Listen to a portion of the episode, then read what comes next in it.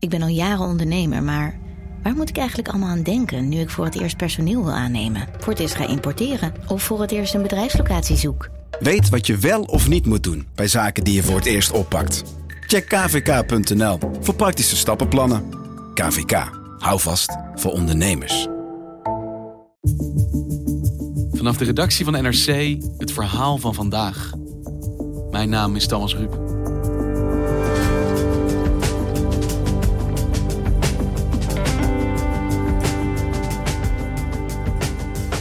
Klinkt als een paradox. Negatieve rente. Je krijgt geld toe als je leent en je moet betalen als je spaart. De wereld op zijn kop. Toch is dat precies de situatie waarin de Nederlandse staat voor het eerst in de geschiedenis verkeert. Zijn de oude wetten van de economie niet langer geldig?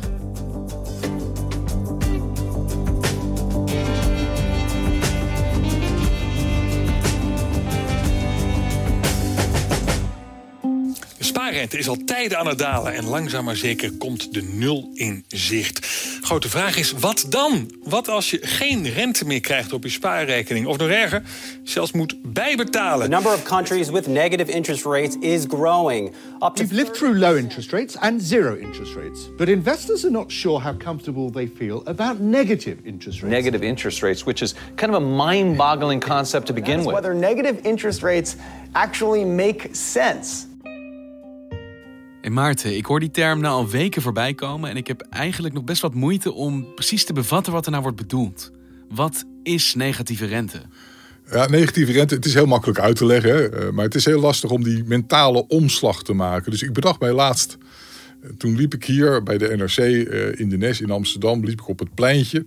Maarten Schinkel is economieredacteur en columnist. En daar is een vestiging van Hudson's Bay. Dat is die warenhuisketen die eigenlijk al ter ziele aan het gaan is. En die hadden gegeven kortingen van 50%. eh, kortingen van 70%. En toen dacht ik, wat als er nou een korting wordt gegeven van 105%? Dan moet je even nadenken, wat is een korting van 105% eigenlijk? Nou, dat is, je koopt een jurkje. En als je afrekent, krijg je ook nog 5 euro mee.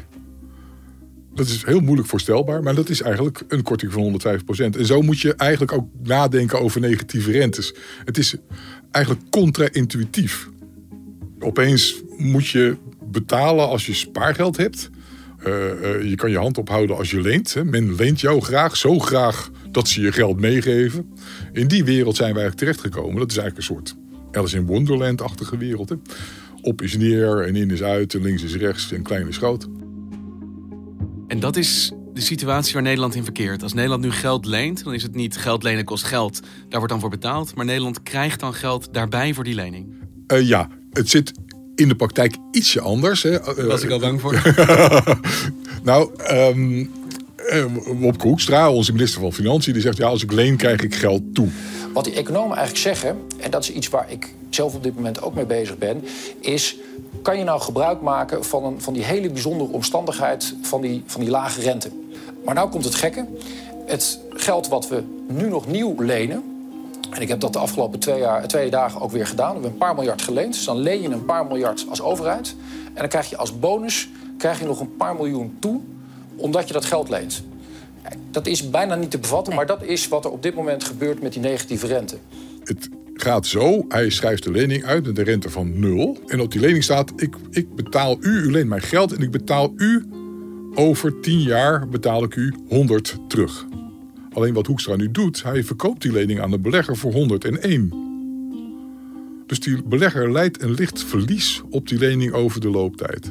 Dus hij betaalt meer voor die lening dan hij uiteindelijk terugkrijgt. En als je dat gaat uitrekenen, dan komt dat eigenlijk neer op een negatieve rente. De Nederlandse staat kan die geld lenen en in de praktijk komt het op neer dat ze er op verdienen om dat te doen. Ja, ja, correct. Hoe is dit ooit zo gekomen?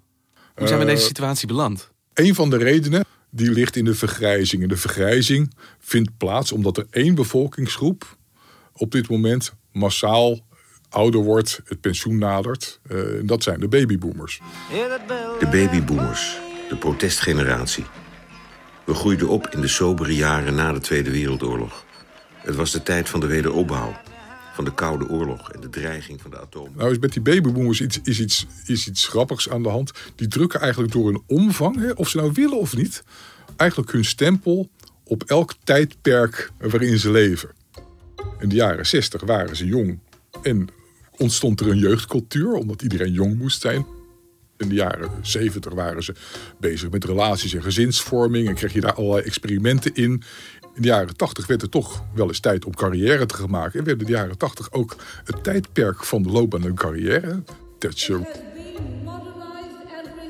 Reagan, Greed is good. De terugkeer van de ondernemer als heldfiguur. En we zijn eigenlijk nu zijn we uh, in het stadium dat zij massaal aan het sparen zijn of zijn geweest voor de oude dag. En er dus een enorme spaarvloed is ontstaan die ergens naartoe moet. Als je een overvloed hebt aan spaargeld, dan heb je een groot aanbod van spaargeld. als je een groot aanbod hebt, dan gaat de prijs naar beneden. Wat is de prijs van geld? De prijs van geld heet rente. Dus je moet je niet verbazen als die rente omlaag gaat, als er steeds meer geld wordt aangeboden. Dus hoe meer spaargeld, hoe lager de rente? Dat is ook een wet. Uh, ja, dat is gewoon de wet van vraag en aanbod in, in, in wezen. Uh, tot op het punt dat we, waarop we bijna zijn, dat de bank zegt van ho, ho, u komt met uw geld nou liever niet. En je zegt die basis is eigenlijk dus bij die babyboomer generatie die met zoveel zijn en die eigenlijk de laatste jaren, omdat ze ouder worden allemaal tegelijk, ja. massaal op hun geld zijn blijven zitten in plaats van dat ze dat uitgeven. Uh, nou, men spaart. En babyboomers zijn natuurlijk niet de enige oorzaak. Hè? Uh, je moet niet denken dat het nu allemaal ligt aan de babyboomers. Daar zijn de babyboomers zelf ook een beetje moe van en terecht. Er wordt vaak over babyboomers gedaan alsof ze het allemaal echt gedaan hebben. Maar ze zijn gewoon met zoveel dat ze, uh, dat ze gewoon bepaalde, bepaalde uh, verschijnselen gewoon veroorzaken of ze willen of niet. Ja, en, en ja, je, ja. iedereen voelt denk ik instinctief dat sparen in principe verstandig gedrag is. Maar jij zegt op het moment dat dat op zulke grote schaal gebeurt, dat iedereen dat doet, dat eigenlijk op dat uitgezoomd niveau heel ontwrichtend is voor ons. Ja, en wat wij dus hebben, wat wij dus hebben is, uh, wij sparen in ons pensioenfonds. Wij sparen particulieren ook nog bij. En onze overheid spaart ook nog. Want wij hebben natuurlijk nu vier jaar van begrotingsoverschotten achter de rug. Dus onze staat is een netto spaarder geworden. Die lost netto leningen af. Maar je schetst dus een probleem. Er wordt te veel geld vastgehouden. En nou ja, zoveel spaargeld betekent dat de rente automatisch eigenlijk omlaag gaat. Mhm. Is dat een actieve ontwikkeling of is dit gewoon een, een natuurwet die nu uh, uh, ja, die gewoon automatisch plaatsvindt omdat dat spaargeld er is? Goedenavond. Iedereen heeft ermee te maken. De hoogte van de rente. Extreem laag is die en dat blijft voorlopig zo. De Europese Centrale Bank heeft zijn belangrijkste rentetarief... dat wordt doorberekend aan banken... namelijk verder omlaag gebracht naar min 0,5 procent. Er is vorige week donderdag een bijeenkomst geweest van de ECB. De voorlaatste uh, bijeenkomst met uh, Mario Draghi als president. En die wordt opgevolgd door Christine Lagarde. Now report on the outcome of today's meeting. Waarop een aantal heel vergaande maatregelen is aangekondigd. As regards the key ECB interest rates, we decided to lower the interest rate on the deposit facility by 10 basis points to minus 0.50%. Weer de rente negatiever. Weer het, het weer beginnen met het opkopen van staatsleningen. Uh, waarvan een deel van het bestuur zich heeft afgevraagd: ja, is, dat dan, is dat eigenlijk nog wel nodig? En uh, daar is een knallende ruzie over ontstaan. Binnen de ECB? Binnen de ECB, ja. Over wat het beleid zou moeten zijn? Ja, ja. en dat is eigenlijk nog nooit gebeurd. Daags na die bijeenkomst heeft uh, onze bankpresident Klaas Knot die heeft een verklaring uitgebracht. En de Nederlandse bank is tegen de rentemaatregelen die de Europese Centrale Bank gisteren aankondigde. Stelt DNB-president Knots. Hij vindt dat de maatregelen in geen verhouding staan tot de huidige economische omstandigheden. En hij twijfelt ook aan de effectiviteit. Dat hij de hele beslissing onzin vond en dat hij het er niet mee eens was. Nou, dat is echt ongehoord, ongehoord. Maar de ECB, de Europese Centrale Bank, neemt dus een beslissing uh, dit, die, die rente naar een soort science fiction niveau te brengen, ja. negatief te maken. Ja. Wat ja. hopen ze hiermee te bewerkstelligen? Wat is het doel hiervan? Uh, het geld te laten rollen, eigenlijk. Hè? Dat, is het, dat is het. Je maakt het eigenlijk zo onaantrekkelijk om geld aan te houden dat je het gaat uitgeven. Uh, ik vraag me af of dat, of dat lukt. als ik zou sparen, dan zou ik, uh, stel je voor, je wil over vijf jaar wil je 10.000 euro hebben of zo. Uh, en de rente gaat omlaag. Dan ga ik gewoon meer sparen, want ik wil gewoon, ik wil gewoon 10.000 euro over vijf jaar. Uh, de redeneerlijn van de ECB is dat ik eigenlijk gewoon zou ophouden met sparen, omdat het zo weinig oplevert. dus hier, ik denk dat hier zeg maar, de macro-economie botst met de micro-economie. Ja, maar de macro-mensen, of de ECB in dit geval, wil dat veranderen. Die wil het er minder sparen, meer uitgeven. Is, dan een soort, is dit een soort paardenmiddel om mensen bijna te dwingen om dat geld uit te geven? Omdat het gewoon simpelweg geld kost om dat niet te doen? Ja, nou, je noemt het woord paard. Je hebt, je hebt, het, je hebt het bekende spreekwoord, je kan een paard naar het water leiden. Maar je kan het niet dwingen om te drinken. En wat er nou gebeurt is, wij, wij, wij zijn door Draghi naar die plas geleid. En hij duwt ons hoofd naar beneden. En hij, hij verdrinkt ons half in die plas. Maar we hebben geen dorst. Nederland wil geen geld uitgeven. Uh, nee, wij willen sparen. Hè? En hoe lager die rente gaat, hoe meer we willen sparen. En mensen horen nu al wat drie, vier jaar dat hun pensioenen worden gekort. Nou, stel je voor, je zit tegen, tegen je pensioen aan. je bent oh, wat 55, het duurt nog een jaar of 10, 11, 12. Dan denk je, god, ik krijg straks helemaal niet zoveel als ik dacht dat ik krijg. Weet je wat ik ga doen? Ik ga sparen. Nou, dat kan toch niet de bedoeling zijn van dit beleid? Hè? Want verwijt de ECB bij monden van Mario Draghi ons iets? Zegt hij eigenlijk Nederland gedraagt zich niet zoals het zich zou moeten gedragen? Ja, hij, hij zegt in wezen, ja, jullie zijn het kritisch op mij. Maar kijk eens naar jezelf. Heb je zelf ook niet de plicht om, uh, uh, uh, om de economie aan te jagen? Je kan de Europese Centrale Bank wel alle kastanjes uit het vuur laten halen.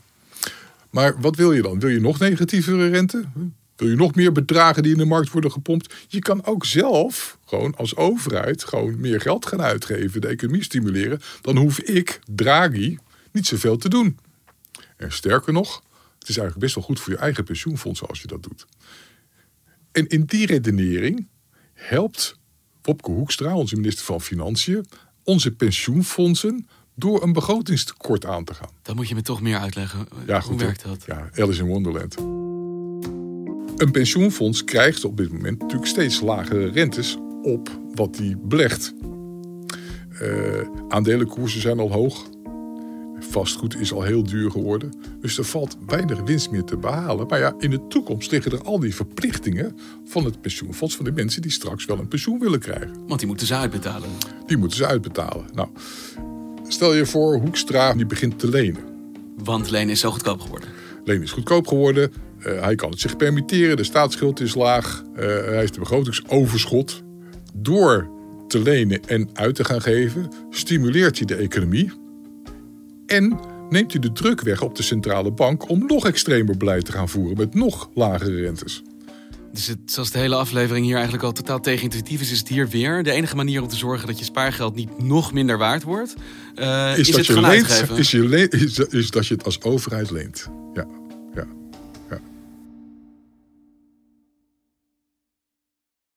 We hebben het hier natuurlijk over hele grote schaal. We hebben het over Nederland, we hebben het over staatsobligaties, we hebben het over banken, de Europese Centrale Bank. Ja. Ik ben een persoon met een bankrekening, met een heel klein beetje spaargeld erop. Hebben deze ontwikkelingen, die negatieve rente die je beschrijft, effect op mij en op mijn geld? Uh, ja, ja, jij krijgt, uh, uh, wat Amerikanen zouden zeggen, next to nothing op een spaarrekening. Eh, de tijd komt snel naderbij dat uh, in, in, eh, in, in, Zwitserland heb je dat bijvoorbeeld al. Dat je echt moet gaan toeleggen op, op wat je op je spaarrekening hebt. Dat kan gaan gebeuren. Die negatieve rente, dat kan ook voor mij, voor ons als consumenten ontstaan. Dat wij geld moeten gaan betalen om het te sparen. ja, ja. Geld sparen kost geld. Geld sparen kost geld. Ja. Let op, geld sparen kost geld. Ja. Maar letterlijk dan? Ja, ja absoluut. Ja. En, en het. Um, het grappige daar weer van is dat als je die rente heel erg negatief begint te maken en je rekent mensen ook echt negatieve rentes, wat gaan mensen dan doen? Die denken, weet je wat, ik ga cash bewaren. Dat we dan massaal ons geld van de spaarrekening gaan halen als de rente onder de 0% duikt. Kijk maar eens mee. Maar liefst 85% zegt dan ja, dan heeft het voor mij geen zin meer, dan haal ik het eraf. Dan ga ik er wat anders mee doen. Ja, wat dan? Bewaren in een oude sok. Het is oude, bijna oude sok. doet een beetje aan Donald Duck denken. Maar in ieder geval, het is van de bank halen en thuis ergens opslaan. In een oude sok, een nieuwe sok of onder de matras. Ja, ik zou dat zelf ook overwegen. Op het moment Ja. dat ik mijn bank moet betalen om het geld daar te houden. Waarom zou ik dat dan doen? Nou, kijk, het nadeel van cash was altijd, ja, het geeft geen rente. Maar dat is, wordt dus nu, nu het voordeel van cash. Je hoeft in ieder geval geen, rente te betalen. Dat is in onze samenleving zijn negatieve rentes natuurlijk theoretisch nog. Hè. Eh, Het is nog niet eh, zover. Het is nog niet zover. Eh, wat, wat, eh, de, de- rentes die onze banken worden berekend bij overtollig geld door de Europese Centrale Bank, die zijn negatief. Eh, de effectieve rentes op staatsleningen zijn negatief. Maar de rentes voor ons als publiek nog niet. Nou ja, je kan je voorstellen dat banken niet staan te springen natuurlijk om dat, eh, om dat over te brengen. Om geld te gaan vragen voor spaargeld. PR-technisch is dat eh, vrij naar. Ja, ja. Hey, en de huidige situatie, die van negatieve rente, je noemt Mhm. Ja. het een soort Alice in Wonderland situatie. Mhm. Maar is het iets wat gaat blijven?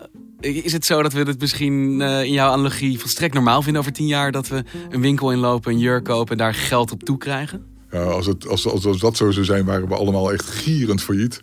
Ehm, en was de economie, economie natuurlijk een rokende puinhoop. Eh, dus ik denk dat niet. Ik denk dat niet. Maar we moeten wel goed nadenken over wat, wat, we, wat we tegemoet gaan. Eh, iedereen die bezig is met, eh, met, met zijn pensioen of met het, het, de loopbaan van zijn kinderen of toekomstige kinderen, die heeft hiermee te maken. Je wil weten, ja, niet, misschien niet precies, maar in grote lijnen, hoe de samenleving er over een tijdje uitziet. En wat dat betreft tasten we op dit moment gewoon voorkomen in het duister. En vind je dat een angstige gedachte? Dat klinkt wel een beetje zo voor mij. Eh, het kan afschrikwekkend zijn, maar het kan ook ontzettend inspirerend zijn. En van die laatste school ben ik. Dankjewel Maarten.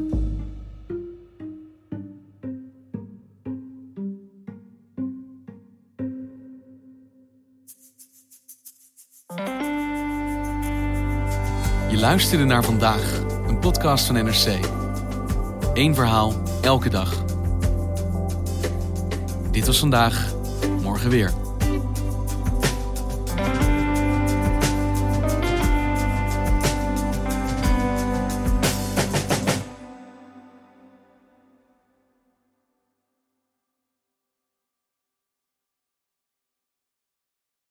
Technologie lijkt tegenwoordig het antwoord op iedere uitdaging. Bij PwC zien we dit anders. Als we de potentie van technologie willen benutten, kunnen we niet zonder een menselijk perspectief. Human-led, tech-powered noemen we dat. Ga naar pwc.nl.